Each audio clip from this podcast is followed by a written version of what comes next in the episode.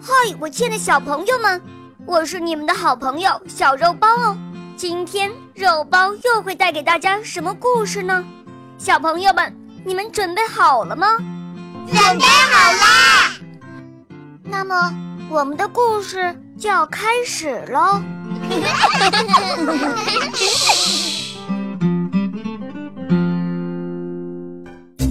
德国哈梅林城市里的老鼠突然间多了许多，平静的城市陷入了慌乱。你这该死的老鼠，还不滚开！马车、房子都被老鼠啃了，没剩什么好地儿了。人们实在受不了了，跑来找市长。市长先生，请您想想办法吧。想了很久，市长想出了给能抓老鼠的人发奖金的办法。人们为了能得到奖金。都冥思苦想消灭老鼠的方法，多放一些捕鼠器不行吗？每家每户都养猫抓鼠不行吗？有一天，有一个男人来到了城市的广场，男人的手里拿着一个笛子。各位，我有一个办法能够消灭老鼠。拿着笛子的男人一边说着，一边穿过广场去找市长。人们都想知道发生了什么事。就跟在了后面。市长先生，我如果能够消灭老鼠的话，你真的会给我奖金吗？只要把老鼠消灭，当然给了。吹笛子的人到大街小巷吹起了笛子。快看，老鼠都跟着吹笛子的人走了。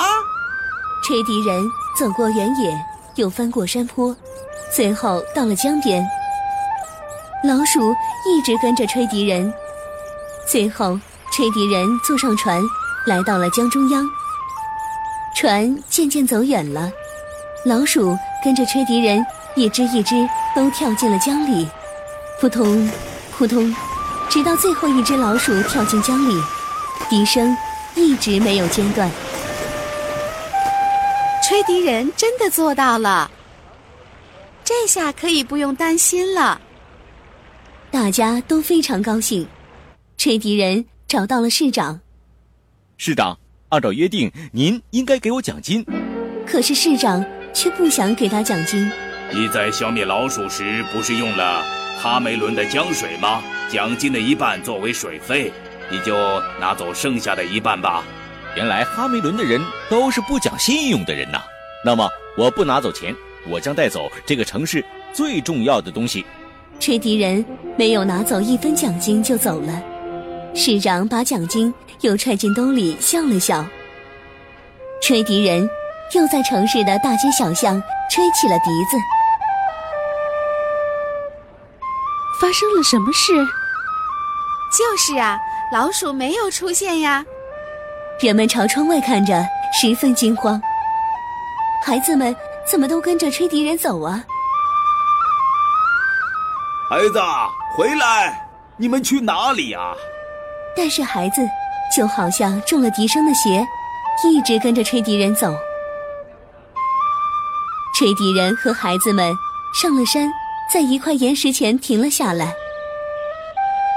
过了一会儿，大人们和市长追过来了。市长对吹笛人说：“哦，我错了，我给你两倍的钱，把孩子还给我们吧。”吹笛人没有作答。只是吹着笛子。这时，岩石开了一道缝，出现了一个洞穴。孩子听着笛声，一个一个都走进了洞穴。吹笛人也跟着孩子进了洞穴。